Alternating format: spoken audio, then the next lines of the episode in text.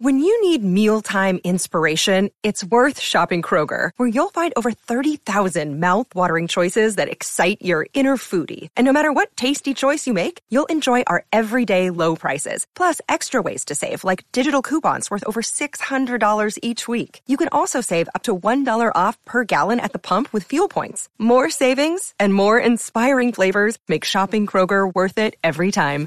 Kroger, fresh for everyone. Fuel restrictions apply.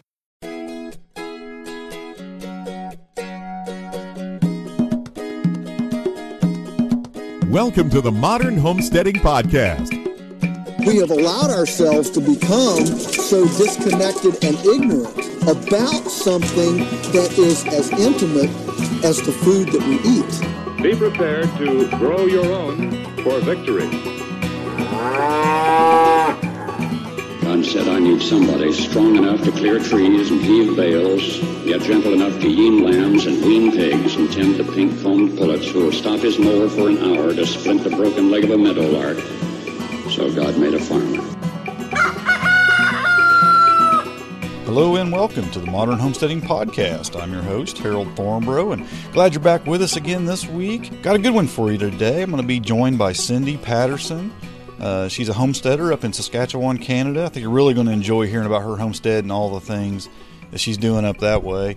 I hope you've been watching the uh, Mother Earth News online summit this week. It's been, well, I'll be honest with you, there, there's been a few that have been really, really good, and there's been a few that's just, in my opinion, been okay, but uh, well worth taking the time to sit down and watch some of them. There's there's been a couple in particular that I thought were just excellent, and uh, it's been worth watching. If you still haven't uh, signed up for that, you can jump in now and still watch the ones that are left to, to watch. And there's going to be some encore presentations at the end. You can just go to smalltownhomestead.com forward slash homesteading summit, and it'll take you to a landing page there where you can sign up and get in and uh, watch a few, uh, the last few days of the presentations.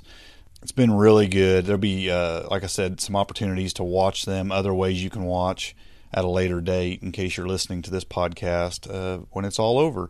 Um, but yeah, it's worth checking out. I think you should go and, and, and, check out what, what's going on at the Mother Earth News Online Summit. I'll have a link in the show notes for that as well. You can check out. And with all that, let's just go ahead and jump right into the interview with uh, Cindy. It's kind of a long interview. We had a nice long chat. She had a lot of stuff going on on her homestead, and we had a good conversation. So let's just uh, head on over to that interview. Today on the podcast, I'm joined by Cindy Patterson. Cindy's homesteading in Saskatchewan, Canada. And uh, Cindy, welcome to the Modern Homesteading Podcast. Great, thanks. Uh, would you just take a couple minutes and uh, tell us a little bit about yourself and how you got started homesteading? Well, we uh, we kind of actually started uh, a little slowly at a time. We uh, we started out with moving to the farm about three years ago uh, for there's a husband's family farm, so we moved out here.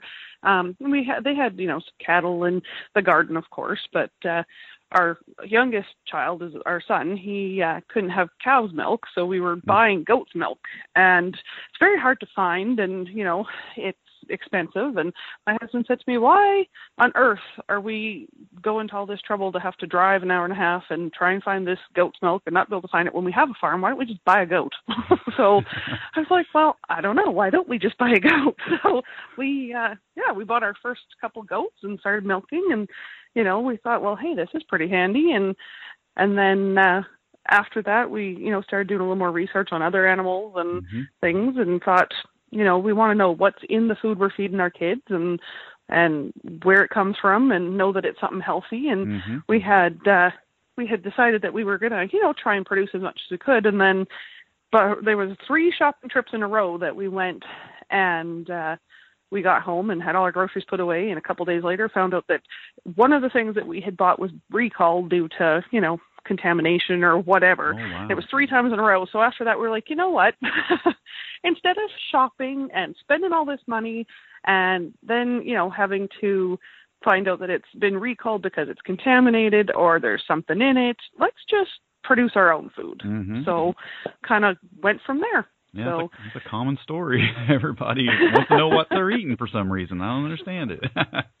That's right. And you know, we we started, and it's kind of one of those things that I always tell people that uh, you know we're we talk to a lot of people about homesteading. We say it's very addicting because we started with two goats, and now we have 10 goats and you know 20 cows and a milk cow Mhm. and chickens and quail and rabbits and Yeah.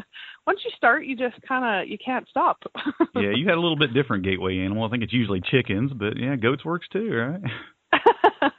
I know, yeah. Usually it is the chickens, but yeah, we we start with the goats and and we love it. And you know, we get the kids involved and hmm and it's nice to you know have a meal and you look at your meal and you know that everything that that's there you've produced and you know what's in it and you know that it's healthy and you don't have to worry about it making anybody sick or Mhm. having chemicals in it. So it's, we're really proud of that part of it. Yeah, no doubt. It's it's the cause of a lot of problems in the world right now. Is just the way the food is, and yeah, I agree with you. If uh, so many people would just start thinking like like you're thinking and, and grow their own, uh, I think things would be a lot better. I think it'd be a lot better for our healthcare system and and everything else. So Definitely. yeah, well, would you tell us a little bit about your homestead? I mean, the layout, or what, how many acres you have, or what are you doing there? Well, we're a little unconventional in the homesteading world because we actually um, we're on my husband's family farm, so we actually they actually are grain farm um, and cattle farmers uh, to begin with. So we have about 700 acres Oh, wow. of land that way. But um, the actual homestead part itself, we have about 80 acres, I would say. Mhm. Mhm. So Okay. you know we we yeah we do have a bit bigger of um, of land, and then we probably have about 40, maybe 40, 50 acres of pasture land as Mhm. well. So okay. yeah, so we're we're not you know as small as most homesteaders, but you know we uh we're lucky to have all that extra space so we can everybody free range and Yeah. and pasture and all that sort of thing. So of the uh of the part you're using is it a lot of it past pasture or is it uh, wooded or what Um, well, up where we are up in Saskatchewan, we don't have like we have woods, but it's not like what most people think for you know for forest kind of thing. Mhm. Like we have, we call it bush up here. Um, so we do have some bush around, but for the most part, it's just flat, open, um, you know, kind of meadowy kind of Mhm. land. great great for livestock then for sure huh? it's great for livestock, yeah. Not Mm. so good for uh, you know, getting wood for your wood stove, but it's Yeah. uh I you know, we have a lot of poplar up here and white poplar is okay, but the black poplar is not so good for burning, so okay so yeah, we have to you know, look a little harder for our wood. yeah yeah now uh you okay so you're you're doing you're doing goats and uh and and what else did you say uh, cattle We have uh beef cattle and then we just got our first milk cow Oh, uh about wow. two months ago. So we're pretty excited about Miss Maggie. She's, Mhm. you know, um it got a boyfriend coming here soon, so then we'll hopefully have uh have some milk in, Yeah. you know, the next year. Um and uh we have uh what else we have? We have rabbits and we have chickens of course. We have quail. Um, we had some turkeys, but uh, turkeys were just not our thing. We tried turkeys a couple times, and they just about drove us crazy. So I'm just as happy to get turkeys from you know and a couple other homesteaders that we know of that are Yeah. really good at it. So I'm, hearing that from other people too about the turkeys that's surpri- surprising uh, a little surprising to me but yeah you know that was probably one of the, the lessons that we learned um kind of early on was that you can't do everything and that's okay you know Yeah. we tried to do everything and it was like we we're just not good at some of these things and you know there are people that are very good at it and so we you know you build up that community of people that you know that do what you can't do or what you Sure. don't want to Yeah. do so Smart, yeah. So many people try to just. There are a lot of people who do try to do everything, and and it just doesn't work, and they get burned out. And yeah, it's a smart thing just to rely on other people to to do the things you don't want to do, or aren't, or aren't as good at, or aren't set up for, and and it takes a lot of the pressure off for sure. Exactly, and we and it's nice because you you meet a lot of like-minded people that Mhm. way, and you know we've set we've got quite a good system of quite a few people that that are also homesteading or um you know at least living sustain a little more sustainably, which is what we kind of aim for. So we do a lot of you know trading back and forth, or um you know like we'll buy from them, they'll buy from us, kind of thing. But yeah, so it makes it kind of nice because they can specialize in what they're good at, and we specialize in what we're good at, and Right, yeah. everybody's happy. Yeah, yeah. Well, let's talk a little bit about your chickens. How you raising those? You free ranging them, and you got you, uh, rotational Well, grazing. we- what are you doing there? We have um, three. Uh, right now, we've got three pens set up for our Mhm. chickens. So um, they kind of we've got um, everybody takes turns free ranging, and we only let them free range in the afternoon when we're going to be around, just because Mhm. we have a lot of foxes and coyotes around. Yeah, yeah. And actually, we we just lost about ten chickens um, about a week ago to to the foxes and coyotes. So we're we're very careful to make sure that we're around when they're free ranging because we do like to Mhm. let them free range, but yeah. Um for the most part you know they have a big kind of a, pen so they are they do get to go outside and you know check out the grass and eat and and they get a lot of kitchen scraps and that sort of thing and then once a day we let them out to free range and we kind of alternate that so that everybody doesn't get mixed together yeah, everybody likes the glamour and the idea of uh, free range and, until half your flock gets picked off by something, right? exactly yeah. Yeah. and you know we had a we had a skunk in the yard so we we had everybody locked up for a bit till we we managed to relocate the skunk because otherwise we would have had skunk snacks so Yeah. we uh we yeah kept everybody locked in but they still do have a pen. like they're not in little cages and they're not you know they're they're happy we we always say happy chickens make ha- you know good eggs so Mhm. So just uh, layers, or you have meat chickens also? Or? we have a little bit of both this year we didn't have Mhm. quite as many meat chickens it just you know it was a little bit chaotic this year so we didn't get quite as much done in the the meat chickens but we do have like we have um barred rocks Mhm. and we have um some orpingtons and then we have just your your you know ISA brown, you know, your basic Yeah. brown chicken. And uh, what else we have? We have some Australorps, and we kind of have a, a variety. We like, you know, all different color. We like the rainbow eggs, the kids call them. So they like to see, you know, who's laying what color, and so Americanas, that sort of thing. So Yeah. How many birds do you do you have? um, right now, I think we're up around that 80, 90 mark. Oh wow. We we at our top um, at the highest I, for laying birds we had about 160, um, and then of course you know some got eaten and we you know some were getting old so they of course go in the soup pot. Mhm. Nothing gets Yeah. wasted. That's one of our our things. You know if you stop laying you get you make really good soup stock. So you go in the soup pot. you got a whole different retirement plan for them, right? That's that's right. Well, you know, we always say that um being or coming, you know, animals that live on our farm, you know, everybody's here for a purpose. We don't uh Mhm. We don't you know, we don't sugarcoat it and we don't tell the kids, "Oh, this is just a pet and you know, whatever. It's everybody's here for a purpose and we just make sure that they have a really good life and that they're well looked after and loved while they're here and and you know, so Yeah. that goes for our pigs and everything. So that gets overlooked uh, so much. I mean, I know people who have actually got into homesteading uh, just for that very reason. They just they hate the unethical treatment of animals, and but they but they're meat eaters, and but they Yeah. want to make sure their animals have a good life uh, while they're here, you know, and and they want to raise them right, and they just hate the idea of them being, you know, cooped up and shoulder to shoulder in a barn for their whole life, you know, or something like that. So yeah, they want to give those animals an ethical life. So that, yeah, I think that's great. Yeah, exactly. And I mean, all of our animals, like you know, our goats, they they free range a little bit too. They have an area that they go around, and we just let them wander around the yard and eat. And you know, the the females we keep for milk, and the males um that aren't going to be breeding go for meat, and they end up, you know, we say they go to freezer camp, so Mhm. they they do that. And you know, we try to involve. For us, it's a it's a very family oriented thing you know we we involve our kids in everything um you know the butchering the raising the you know cleaning the cooking like everything. We want them to be involved and to understand where their food comes from. And you know we we always visited the farm and and you know we were always the farm was always part of obviously their lives but not so much with the animals.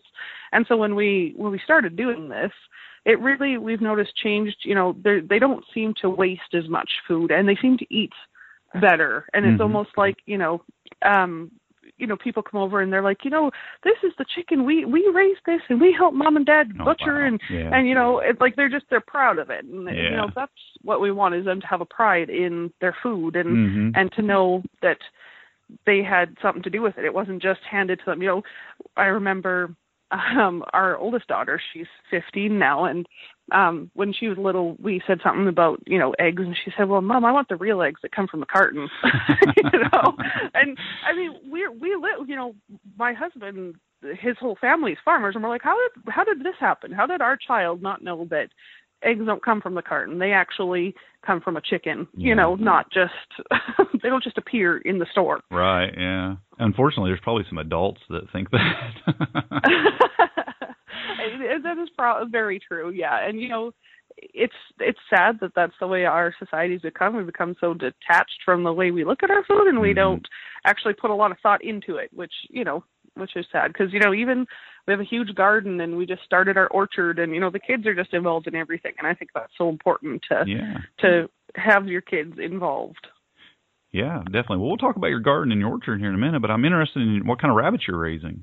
You said you're raising rabbits too, Uh, right? We are well. It, it- they start. We started with some lion head. Just you know, my daughter wanted a pet Mhm. rabbit, Yeah. and we ended up now we've got kind of some cross of uh, I think we got a little New Zealand in there, and we Mhm. got um some I don't even know what kind. I think we have a little bit of everything kind of crossed up Yeah. in there. So Mutt um, the yeah. one Best kind. Yeah, we got we got you know a little everything rabbits is what we call them. yeah, yeah. And and quail also though, right? We have quail, yeah. We've got quail, and so you know we use them for eggs, and then of course the little the little boys that you know don't lay eggs, we we eat. So Mhm. we uh we started those about three months, four months ago, I guess, and they've been quite a nice little addition. You know, the kids really like them, and they just love that they have these little tiny you know eggs and and uh you know that they they're kind of they my son calls them you know kid size Yeah. Are you cage They're raising? kid-sized birds. You raising those in cages, or how are you raising those? Um, they are sort of in a cage. Like they're in a cage, but it's it's a quite a big one, and you know they Mhm. get the grass and stuff. But just because the quail um can fly straight up, so they would be Yeah. gone if we didn't, you know, have them sort of contained. So they have a little yeah. bit of a almost like a chicken tractor kind of deal. yeah, so we yeah. move it around, and you know they get to eat some real grass and and check things out. But of course now we're getting cold, so now we're going to build them a a pen in the barn or a Mhm. cage of some sort in the barn because it's it gets pretty cold up here and they they probably wouldn't last very long outside in the snow and cold. So You, you ever had a problem with any of them like uh, flying up and like breaking their necks on the top of the cage or anything? Um, we actually didn't, and we were new to quail, so we didn't know a lot about them. But then after I read, we had the cage was quite tall. Mm-hmm. Um, and then after we learned that, we we shortened it, so we Mhm, they've got a yeah. little bit like it's longer and and shorter, so they can't fly as high. So right. Yeah. yeah, because I was like, oh, these guys are really good at flying, and Mhm. my husband's like, yeah, are they supposed to do like are they keep bouncing off the roof of the cage? Are they supposed to do that? yeah, I've heard of them breaking their necks like that. And a lot of people put like netting above there instead of uh, a fence uh, across the top. They'll put like some kind of a netting across the top to keep them from doing that. But then I think sometimes I think maybe they can get hung up in the netting too doing that. So yeah, they're, they're Yeah. tricky. Yeah, and you know, we we just bought them and thought, hey, these are neat. Let's try these out. And then, like I said, after we had them all set up, we're like, oh, look, they have so much room. And then we're like, oh, let's maybe shorten that just so that we don't have that happen. Right, so thankfully, right. we didn't we did not run into that problem. Yeah. Well, sounds like you got a lot of livestock. You guys do your own uh, processing, or you take it someplace? Um, we do so we do like our chickens we do ourselves. Um, our beef we we sometimes um slaughter them here, but then we take them in to be processed because we just don't have anywhere to hang them, and Mhm, they need yeah. to hang them for Good that, you know, to cool. Um, the pork we're going to do ourselves, and then of course we hunt as well. So Mhm. anything that's that's hunted, we we process ourselves. So Okay.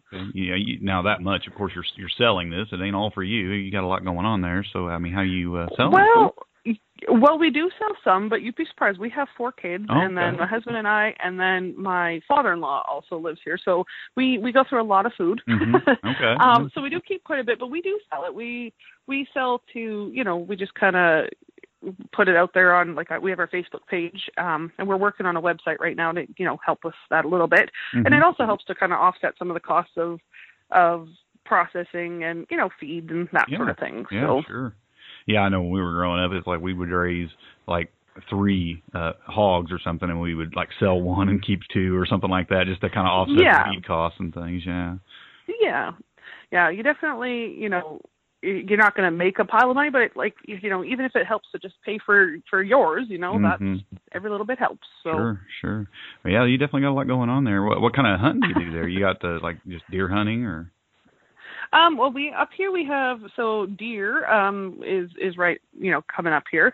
Um, they've had like muzzle loaders been done, and then my husband does Mhm. bow hunting as well, and that's Yeah. passed. Um, and then you put in, um, you can be drawn for moose and elk and um, mule deer and that sort of thing. So we haven't been drawn the last few years, but my husband's family is actually um, is native, so they can hunt anytime. So Okay. they've been good about you know sharing a little bit of moose with us. So yeah, we've been lucky that way. Yeah. Otherwise, we just you know we have deer, so we get Mhm. deer, and then and then of course we haven't been brave enough to try it yet, but uh, we've been trapping beaver. They have like a we have a beaver problem here where we have kind of a overabundance of beaver, and they're they're just completely desiccating any forest, wood, bush land that we have. Mhm. Um, so they actually have a bounty on them right now where you trap them and then you can turn the tails in for you know for some money. So somebody told us that you know oh you should try eating beaver, but I just I just can't quite get there yet. I'm Yeah, not I quite don't- there yet. yeah, I would be. I've never eaten one, eaten one, but I, I guess I probably would if somebody knew how to do it right and you know and knew a little I- bit about I- it. I think, yeah, definitely. I think that if somebody, you know, told me or, or cooked it, and you know, I would try it. I just, I Mhm. don't know what to do with it. And right. Yeah, I understand that. Yeah. So you guys have some some water on your land then, if you got beaver out there, right? we have quite a bit of water actually. Um, we the last two, three years has been very, very wet around here. So we've actually had flooding going on around here, like Mm. flooded roads. We've been kind of, you know, almost um stranded where we are. The roads have been flooded over, and we've had Yeah. to drive through fields and things to get out. Um, and so, with all that water, of course, the beavers have just like multiplied like crazy. Wow. Um, and so, yeah, they actually had like a, a beaver, um, like a derby kind of thing around, and they've like they've got this bounty on them now just because there's just so many of them. hmm Uh, pelts worth anything up there? Or? Um, the pelts are. I don't know personally. Like we, we haven't found anything to do with the pelts. I would like Mhm. to, um, but I know there are some trappers around that do take the pelts and and um, sell them. And I don't know if it's a lot, but you know they are worth a little bit. I think. yeah, yeah. I mean, that's what I've always heard. Yeah, I've never, never uh, done anything with them either. We have them around here, but uh, not like you guys have them, evidently. Well, I think the the guys like my husband and my father-in-law they set up the traps and you know the the kids help. Mhm. Um, and I think they've got about seven like conibear traps, and then they've got about or sorry four conibear traps and like about seven or eight like snares they set, and they usually catch about two three a day. So oh, well, good, good skill to have too. Anyway, for the kids to learn for sure. Yeah. Oh yeah, and our you know our daughter, our kind of our one of our middle daughters, she's she's hilarious because she's right in there like a dirty shirt, and and you know our son, he's he's four and he you know come on grandpa let's go check see if we got a beaver. yeah, exciting. so yeah. Oh yeah they're right in there and you know we have to tell them okay when you go to school maybe don't tell the kids that you had you know we're chopping beaver tails off and you know you might scare some of the kids. yeah, yeah. Well, uh, is fishing a big part of your homestead too? Then you got a lot of water there, so Well, we have water, but unfortunately, we don't have a lot of fish in Really? it. So we do really like fish, um, but we would have to travel, like where we are, we would have to probably travel about a half an hour, forty-five minutes to get anywhere that that has you know fish worth eating. that surprises So- me. Just assumed that up there you'd have some really good fishing opportunities on your property. Well, you know, up north more they do, I Mhm. think, but down here, you know, we have you know we do have some lakes around that have some good fishing, but personally, yeah, you know, the, you can stock your your fish ponds, Mhm, but they're more for, of course, for uh, you know looks and for entertainment. I mean, you could fish them, but Yeah. not nearly as nice as the ones that are out there, you know, in the wild. hmm Sure. Yeah. Yeah. Well, let's. Uh, I, I like to hear about your garden a little bit. What you been? What's going on with that? Oh, we actually, you know what? I have a huge garden, and um, you know, my my father-in-law, um, he's he's had a little garden in it, you know, for for years, and before that, his mother had a big quite a big garden in it, and so when I got here, I mean, this garden's been here for years, so we've just kind of been kind of build up the soil because, of course, after all those years, it's starting to Mhm. get kind of tired, so. Yeah. you know, we've been hauling in mulch and manure and and you know, if there's one thing we have, it's a lot of poop. So Mhm, we've been yeah. putting a lot of poop out there, and uh, you know, some some compost and that sort of stuff, just to try and build up the soil. But you know, we grow potatoes as a big crop. We had a huge potato crop this year. We uh, we planted about 400 hills of potatoes, and I I think you know we'll be eating potatoes for the year at least. Um, Wow. so we've got you know potatoes and like a lot of our root vegetables like Mhm. carrots and beets and things those do really well and onions and uh you know cucumbers and lettuce and it was it was actually a good garden year this year last year wasn't so good but this year was really good so you know the pantry is full and the and the uh the cold storage is full so i think we Mhm. should be good going into winter Yeah, yeah. Uh, you don't utilize any uh, season extenders like greenhouses or hoop houses or anything like that. Well, um, my husband actually just built me a greenhouse this year, so now we're quite excited about that. We're gonna we're gonna try and you know plant a few things in there just to try it out because it gets so cold here Yeah. in the wintertime that we're we're trying we got to play around and see how we could keep it you know from freezing because I mean of course we get up to like minus forty, minus 50 Mhm. um, you know up here which you know I don't know the conversion but is very cold. Yeah, yeah. and um all the you know all the the people around here that have been around for years and you know we call them the old timers around here keep telling us that it's going to be a very very cold long winter so we're we're going to play around and see what we can make work in the greenhouse and Sure, you know yeah. have some fun with it yeah, yeah. Well, it sounds like you're you're you're set on food for the winter. You should be all right there. yeah, so we've got the you know vegetable garden, and then we started our herb garden, of course. That Mhm. uh, you know we've we've got the herbs in there, and then we've got you know our little bit of orchard that we've we've kind of started. So we've kind of we're trying to ha- be able to produce as much of our own that we don't have to buy as possible. So. Yeah. You know, and then of course we forage in there as well. That helps to kind of offset a little bit. So you know, some of our berries and herbs and and that sort of thing we What- we forage for. what what do you have in your orchard? What what are you growing there? Um, we have um, apples and we have plums and Saskatoon berries and we tried planting blueberries, but I think I don't think our soil is quite acidic enough for them because Right. Yeah. I mean they're there, but they're not really doing anything. So we got to play with those a bit. And Mhm. we've got um, something called a Haskap berry. Now I don't know if you guys have those I down there, but I never heard of one. they're kind of like a they're kind of like a, a blueberry, but they're bigger and they're kind of pr- they were made you know for for our climate kind Uh-huh. of thing. So we've got those. We've got a few grapes. We've got raspberries. Uh, what else do we have out there? Oh, pear trees. So a little bit of you know kind of everything. yeah, a lot, a lot going on there. Wow, it sounds sounds like you you guys have taken some uh, major uh, steps to self sufficiency and and down that path because uh, you guys got a little bit of everything going on. You pretty much got your bases covered all the way around, don't you? well, that that was kind of our you know we kind of you know after we tried to do everything and realized we that was not working, we sat and thought, okay, so what what are the things that are important and what are Mhm. the things that you know we really want to concentrate on and and so that's kind of where we went from that was to you know try and have everything have a purpose and and so you know we we focused on the vegetables that Mhm. you know we use and you know the meats that we use and and you know, the herbs and that sort of thing and yeah I'm curious about your uh, uh, preservation methods for all this food. I mean, you got a lot going on. Or you just freeze it, or do you do a lot of canning, or Uh, we we do a lot of canning. I spend Mm-hmm. probably the good portion of my summer. Uh, me and my my stove, we're very close in the summer, and so we we can probably from I would say the end of May, beginning of June, all the way you know up to like you know just last week I was still canning the Mhm. last of my you know some some beets and that sort of thing. yeah. Um, we do a lot of fr- of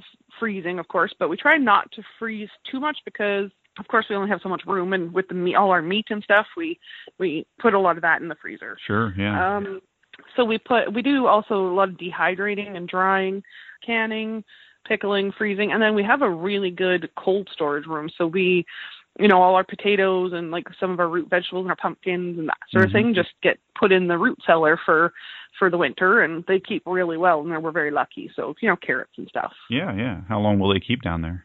Well, we were actually eating carrots last year right up until May. Like, Oh. you know, so yeah, we were really lucky right up until almost like we were ready to start eating from the garden. So we we had about a month and a half, 2 months where we didn't have any carrots left. Well, that's nice. Yeah, that's And real convenient. Yeah. Yeah, and the same thing with the potatoes. You know, they lasted right up until about a month before, you know, actually I guess it was probably about 2 months because the potatoes took a little longer to grow, but you Mhm. know so really we were quite happy with how how we had for storage and we've what i did last year was i just kind of kept track of what um what we had put up and how much we had put away and when it ran out so that we knew for this year going in how much more we had to to put away and how much more we needed to you know plant and that sort of thing Mhm. just to kind of play with it so Do you have anything else going on uh, as far as uh, growing anything or uh, any other homesteading ventures you're taking on? Well, um, we've started now. We we also like we make I make our own soap, and Oh. you know we spin. Um, the other homesteading friends of ours have sheep, so we get some wool from the or some fleece from them, and I've we've been spinning, um, you know, our own wool, and of course then I sew and knit and, and all that, and with the soap, and we do a lot of making our own um, um, like cleaning products and um, with our herbs and our foraging, we do. I also do like you know some of our own like medicines and things like Mhm. that, like yeah.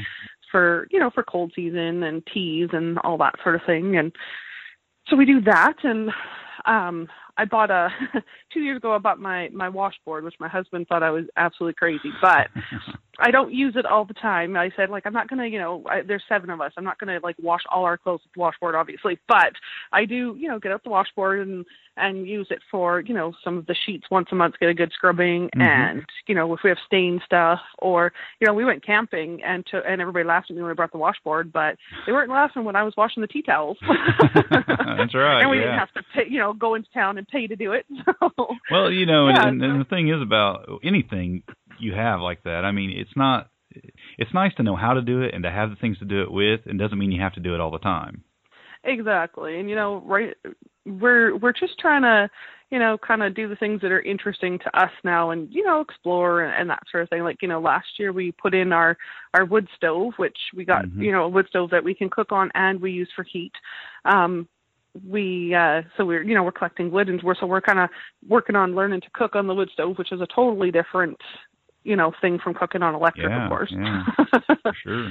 so yeah we we really enjoy it. you know our our main goal is to you know teach our kids to be more self sufficient and Mhm. to know where our food comes from and you know and now we're started to to share these ideas and and you know ways that other people can homestead and and you know just help other people get started because it's such a fulfilling way to live you know it's it's Sure. so much more it's just so much more fulfilling than buying everything out of the store and and spending all your time on the computer or on you know the TV. I'm not saying we Mhm. don't watch TV or play on the computer, but of course you know we're outside more and you know doing things as a family more and we just you know it's it's such a wonderful way to raise kids and have Yeah. a family. Yeah, I love that, that what you're saying there about you know reaching out to others. I mean, it, I've been talking to everybody I've talked to uh, just about has has made comments like that that they're, we're trying to reach out and convince others that this is just a better way to live and and it's healthier and it's just you know just a better lifestyle. And, um, and I, I just find that with uh, all most homesteaders I talk to that they really do have a heart to to spread that message. You know because so many people have forgotten this way of life that they just don't know what they're missing. Exactly. And I think that, you know, one of the things I always say is that I think that in society's quest to simplify life, we've really actually made it much more difficult Mhm. and taken the simplicity away. You know, things were simple. We just made them difficult, Yeah, you know. yeah. There there's nothing you, you know more simple than going out in the morning and collecting your eggs and you know coming in and making your your eggs for breakfast. I mean, that's simple. You know, having to go to the store and shop and grocery shop and you know nobody raises their food anymore. I mean that's not simplifying life. That's just to me making it more complicated. And you know we i think you you feel more empowered knowing where your food's coming from Sure, yeah. Well, I love it that you're reaching out and trying to not only just have an impact on your own family, but impact other folks as well. I think that's great. I, like I said, I, I think that's important. I think it's what we all need to do. Um, I just think it's just better for the world as a whole. You know, um, we are truly in the midst of a of a health crisis. We're we're, you know, in the midst of many kinds of crises really in this in this world, and and a lot of it is around food and lifestyle and chemicals and and just all the things that seem to be taking real root in this world and um you know homesteading has the answer to a lot of those things exactly you know i i we were my husband and i were talking i said you know when i was a kid i mean you heard about people who had cancer but i didn't ever actually know anybody Mhm. who had cancer and i mean now i mean i i don't have enough fingers on my two hands to to to list the amount of people that I personally know that have or have died from cancer. Yeah. You can't tell me that's not something to do with what we eat and what we've done to our food and what you know Sure. how we treat our food you know it's got to have something to do there's got to be something you know that that's a connection to that Oh, I believe that. well, you- if you listen to my podcast, well, you know I believe that because I, Oh, I've affected, I've been affected by it, you know, and and I, I Yeah. absolutely think it was from food, you know, and and I, to be honest, the doctors even said that uh, when when we were talking about it, you know, that that was probably the cause of it because you know I just had a lifestyle where I was eating out, eating a lot of junk food, and and uh, yeah it can definitely uh, have an effect on you, but. uh Uh, Well, it, for sure. And I mean, you know, it's nice to have the the option to to know what you know you're you're feeding yourself and to know Mhm. what's in your food and and the one thing that we try really hard to do is you know there are people around in our area that are very adamant that you know GMOs and and Mhm. um you know spraying your crop it doesn't go into the food and it's it's good for you and and it doesn't hurt you and whatever and you know the one the one thing is you know what I have my opinion you have your opinion Yeah. and I I will share my opinion but I'm not going to you know belittle you or make you feel you know like you don't know what you're talking about or or make you feel bad because you know you're that's just making people more hostile and they're not going to listen you know if you're Yeah. uh, you know that saying you get more was it flies to sugar than you do to vinegar kind of thing so Mhm. yeah. you know if i share my opinion and am open to your opinion and and you know we're you know kind of sympathetic to each other and and you're you're considerate to people then you're more likely to um get somewhere and and Yeah. be able to teach people And what I try to, I, I've So- said to people before is, you know, I believe that I believe the human uh, body's pretty pretty tough, pretty resistant towards towards problems. But and when, by saying that, I mean anything in moderation, our bodies can probably deal with. But the problem is, nothing is in moderation anymore. It's it's in everything, you know, and uh, Yeah. and it starts causing, it starts accumulating and causing some real problems. I think. Oh, for sure. You know, like um for our bread, you know, I make I I generally make our bread. I mean, there are times I buy bread. I'm not saying I don't ever buy it. You know, you're in a hurry or the kids are going five different directions or whatnot Sure. and you know, so we buy a loaf of bread. But why is it the bread you buy in the store can sit two weeks in the bread box and not go bad? Yes, but the I- bread that I make from scratch after, you know, three days is kind of going moldy. yes, I made that exact same point on a podcast one time. We make, we make our own bread, and yeah, it, yeah, it don't last. It doesn't last very long, and the stuff from the store does. You're absolutely right because it's loaded with preservatives. That's why. exactly. You know, and- bread was not made to last two weeks without Right. going bad. That's just, you know, the, yeah. and it's like that with everything, and, and you know, it's just uh, everything is made for shelf life these days for the profit end of it, and Mhm. and those preservatives and stuff. I mean, like I said, I think you could probably handle quite a bit of that.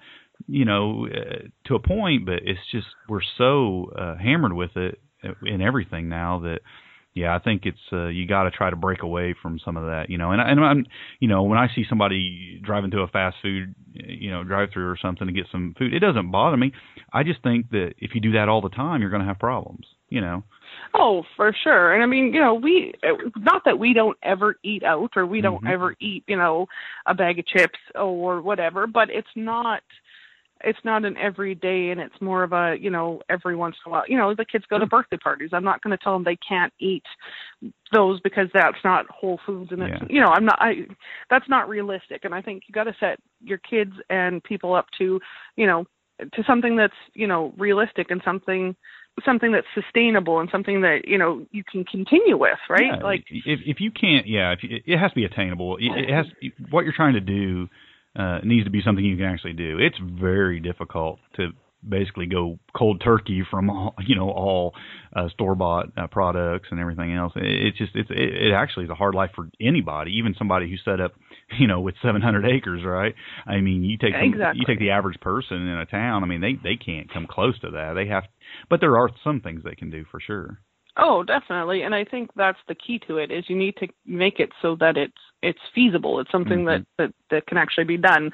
Otherwise you're just setting people up for failure and setting your kids up for failure, you know.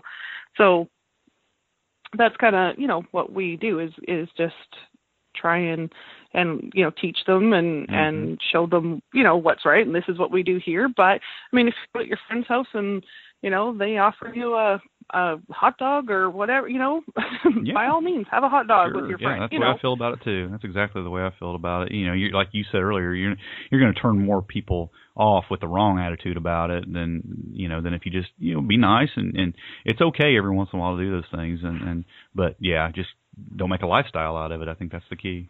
exactly. And I think, you know, we'll, you know, hopefully build up more of a, a community that way. And Mhm. you know, that's kind of our goal. And we're we're working on right now getting the website and the blog going so that we can share, you know, some of these things and and hopefully, you know, um, in, get more people. Because I mean, not only is it make it easier to homestead and to live this life, but I mean, it's more fun. You know, it's always more fun when you have somebody you can talk to and and you know they don't look at you like you're crazy because you're you know out there with your Yeah. washboard washing your towels once a month. Sure, you know, sure, but yeah. people that actually actually think that you know what you're doing is okay.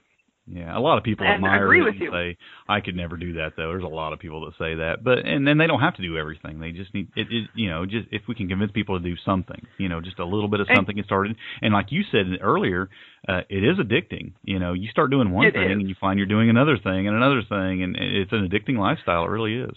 For sure. And you know, one thing that I I say and like um, you know, in in talking to people and trying to convince people to do this is you don't have to live on 700 acres. You can Mhm. live in town in an apartment um, you know, have a, a pot on your deck with a tomato plant in it. You're Mhm. homesteading. You know, Right. um, choose to maybe hang your towels on your back balcony instead of putting them in your dryer. Mhm. Um, you know, shop at the farmers market at the very least. I mean, you know, support the farmers market and and buy local food and food that you know has maybe been raised a little more and take the time to talk to the people who are producing your food you know Mhm. yeah. it's things as simple as that you don't have to you know be like us where we you know can everything and raise everything and and you know cook everything from scratch and and you don't have to be like us you can you can start so small and simple and still make a difference in your life and the environment and everybody else you know I think you're absolutely right. I think those little steps that people can take could just make a huge difference if a, if the majority of people would start would start doing those things. Absolutely. Oh, for, definitely. And you know, that's kind of our hope is that you know we can share and and you know turn people on to to this way of living because it is it is so rewarding and Mhm. not just you know in our children and and watching our children be happy and know where their food comes from and be proud of of their food and and Mhm. proud of you know hunting with dad and that sort of thing but just to know that you know hopefully when they grow up and have kids that they'll pass that on to them as well Sure. Yeah, absolutely. Well, that's some good advice for for folks that are getting started. I mean, you you know, you're saying even if they live in an apartment or whatever. I mean, that's that's really good advice. I'm glad to hear you say that because, and I find that you know that most people, even when they have big acreage and they're doing everything, they they realize that not everybody can do that, and yet they still understand that there are things that other people can do, especially in a community of people. You get, uh, you know, 20 different people uh, doing 20 different things and then sharing with one another and then everybody has a little bit of everything. So i think that's a i like the community uh, efforts that are being made in some places too like that. Yeah it, uh, me too. I was like you know for me community makes it so much more worthwhile and makes it so much more you know fun and interesting. And you learn because i mean Mhm. it doesn't matter i mean even when i'm god willing 80 years old and have been doing this for years and years and years i still will not know everything sure and so Right. there's always going to be somebody that i can learn from Mhm. and if there's ever a time when i know everything and i can't learn then i better be a very rich person and you know Yeah. be worth a lot of money because i know everything so There you go. you know i that's one of our one of my philosophies is that you know i will and I, you know, I love to learn and I love to to listen to people. And there's always a different way of doing everything, doing Mhm. things. You know, just because I do it this way doesn't mean that there's not another way that maybe works better or you know that also works. So right right you can always learn and and you know that's part of the fun too so if you have a community of people doing all different things or doing even the same thing you're doing you're still going to learn and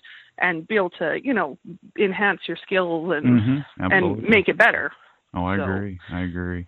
Well, it sounds like you guys are, are doing a lot of things right there, and uh, and uh, I think that uh, you, you guys probably are doing more than anybody I've I've talked to so far, as far as just a broad uh, scope of homesteading activities. I mean, you know, you really got a lot of things going on there. It surprises me that most of that, like you said, is really just for your family. Uh, but like you have a big family, but uh, you got a lot going on there for sure. Well, yeah, like I said, it's addicting because we started small and it just kept on going, and you know, we're we're yeah, we're just gonna keep on going with it. You know, we've got plans. We've kind of got our gotten made some plans of what we want to do, and mm-hmm. and you know, so next year we want to hopefully add in um, a smoker for smoking some of our our meat to help you mm-hmm. know preserve it that way because that'll help and um, you know, we got the greenhouse now, so we're going to add in that a little bit. Mm-hmm. Um, you know, keep working on the orchard just just things like that. Yeah, just you know, little, so, things, one thing at a time. Sure. Exactly. You know, we're we're working on a little bit more permaculture now too. You know, mm-hmm. in the garden and with our other garden beds and and that sort of thing. And I mean, obviously, right now we're trying really hard to get ready for winter, which is a whole long big list, and you yeah. know, trying to get all done before the snow and the cold gets here. But yeah, it's it's a it's a major event where you're at. I'm sure. yeah, it's you know when you're preparing for cold it's as cold as we get, you you have to make sure you know that you have the feed put up for your animals and you mm-hmm. have bedding and they have somewhere warm to be and you know like we we have to put the straw over top of our herbs and our strawberry beds and and things like that because I mean otherwise they would freeze. yeah. Oh yeah. Definitely. you know, get the wood get the wood cut and stacked for for the the you know the fireplace and all that sort of fun fun stuff, which I'm sure you're doing down there too. So. Yeah, Indiana gets a fair amount of uh where I'm at. We we get a fair amount of snow and it gets pretty cold here. Uh, nothing like what you I mean. You probably laugh at us for it, but it, you know, but but uh it's it's bad enough. it's as much winter as I want. Yeah, well, and you know that's that's how it is, right? Like, I mean, what's cold to us? And I mean, we we laughed because we went down a couple years ago to to Ve- Las Vegas in February, mm. and people were walking around with you know parkas and and toques, and we were like t-shirt and pants, yeah. and we are like, what what are people doing? And everybody's looking at us like we were crazy. But I mean, it was it was like a, a spring day to us. yeah, I went took some trips down to Florida, and that's the way it is down there too. In the wintertime, you go down there, and everybody is they're dressed up like they're freezing to death and running around in tank tops or something. You know, like well, what's wrong with you people? yeah, exactly. You know, they were like, well, we only have one pool open, but you probably don't want to swim. We're like, oh no, we'll go swimming. It's fine. that's and you know, they all looked at us like we were crazy, but yeah, that's why I like talking to people in other places. You know, I mean, I'll, I'll talk to people who you know are in climates that are year-round growing. You know, where they just it's warm all year round, and then talking to you know folks up in your way that are, you know it's you guys have some pretty harsh winters up there, and it, homesteading is different for everybody. You know, and you just got to take what you have, the climate you're in, the, the the land you have, and and do the best you can with what you have. Exactly, for sure, and you know, so and that's kind of what we try to share on the Facebook page, and what we're you know, like I said, trying to to work on building up. So yeah. Well, uh, I won't hold you up any longer. Where, where can uh, folks get a hold of you uh, online and see what you're doing? Well, um, right now all we have is Facebook, so people can find mm-hmm. us at Homestead Therapy on Facebook. So we, okay. uh, that's our Facebook page, and okay. they can find us there. And we are hoping in the next you know month or so to to have a blog and a website up and running, and to be able to share you know some of our recipes and some of our tips and tricks and different ideas and ways that people can get started or mm-hmm. can can you know like I said you know even in a city can homestead and and not feel quite so overwhelmed because I think that's the the biggest stumbling block for people is it, it can be overwhelming. Mm-hmm. Well, I think that's great what you're what you're doing, and I'll I'll put a link to the uh, to your uh, Facebook page in the show notes. And when you get that blog up and running, you let me know, and I'll add that to the to the show notes of this uh, podcast. Thank you very much. It was nice to talk to you, and look forward to to to your podcast some more because it's my it's my driving music. I put it on and listen to it while I'm driving. And yeah, I so. do the same thing. I have a bunch of favorite podcasts, and I just listen to them while I'm driving all the time, and that's how I get all my information too. But uh, yeah, I'll uh, I'll definitely be uh, uh, looking forward to talking to you some more in our Facebook group at the Homestead Front Porch. Uh, you're pretty active in there, and uh, and I love you yeah, know how you're always posting things in there and, and, and getting involved in discussion. So I really appreciate that too. Well, thank you very much for starting it. It's wonderful. You're you're a great uh, you know source of information as well. So yeah, it's been a great group. There's a lot of people in there who've really who've really uh, stepped up and uh, and helped other people out in there, and, and answer a lot of questions. And I'm just glad to see people who are new to it asking a lot of questions too. That's always nice to see people not afraid to ask and try to get some information. Yeah, and that's one thing I found about people that are do homesteading is that the the the majority of them have the mentality of being very helpful yeah. and you know helping any way they can and let me you know give you some advice and try this you know mm-hmm. that's that's one of the things I love about it is because everybody seems to have that mentality of sure you ask a question and everybody's going to hop in and give you an opinion. Yep, I've, I've noticed the same thing. I think it's great. I think some of the some of the greatest people on the planet are homesteaders. It just seems that way to me. So for sure. I totally agree. Yeah. well it's been good talking to you and uh and i appreciate you coming on the podcast. Perfect. Thanks very much. We'll uh we'll be chatting to you on facebook. All right. Bye-bye. All right. Bye-bye. Well i hope you enjoyed that uh listening to that uh, chat i had with uh, cindy boy, she does have a lot going on there. You heard her say early in the interview that uh, no one can be 100% uh, self sufficient without community. And, uh, you know, she's right. But I'll tell you what, I, what I said to her about uh, they're doing a, more than just about anybody I've heard or I've talked to personally. Uh, they've got a lot going on there, and they've made some uh, giant steps towards self sufficiency. And I think their family's really blessed to have that that land. But even if you don't have that kind of land, there's just so much you can do. You heard Cindy say it, even though they're on a lot of land. I tell you that every week just about, and I'm not on a lot of land.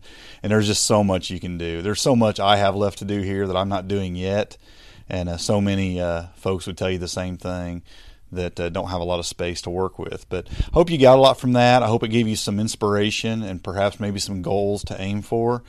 And uh, you can go to uh, Cindy's uh, Facebook page at Homestead Therapy. I'll have a link for that in the show notes. And also, you can just jump into the Homestead Front Porch Facebook group where all of these interviews have originated from here in the last few episodes. And you can jump in there and have conversations with, uh, you know, everybody we've been we've been interviewing here. So, hope you'll do that. Hope you'll join the Homestead Front Porch Facebook group. It is a closed group, but all you have to do to join is ask, and we'll get you right in there head on over and leave us a rating on iTunes. We'd really appreciate that.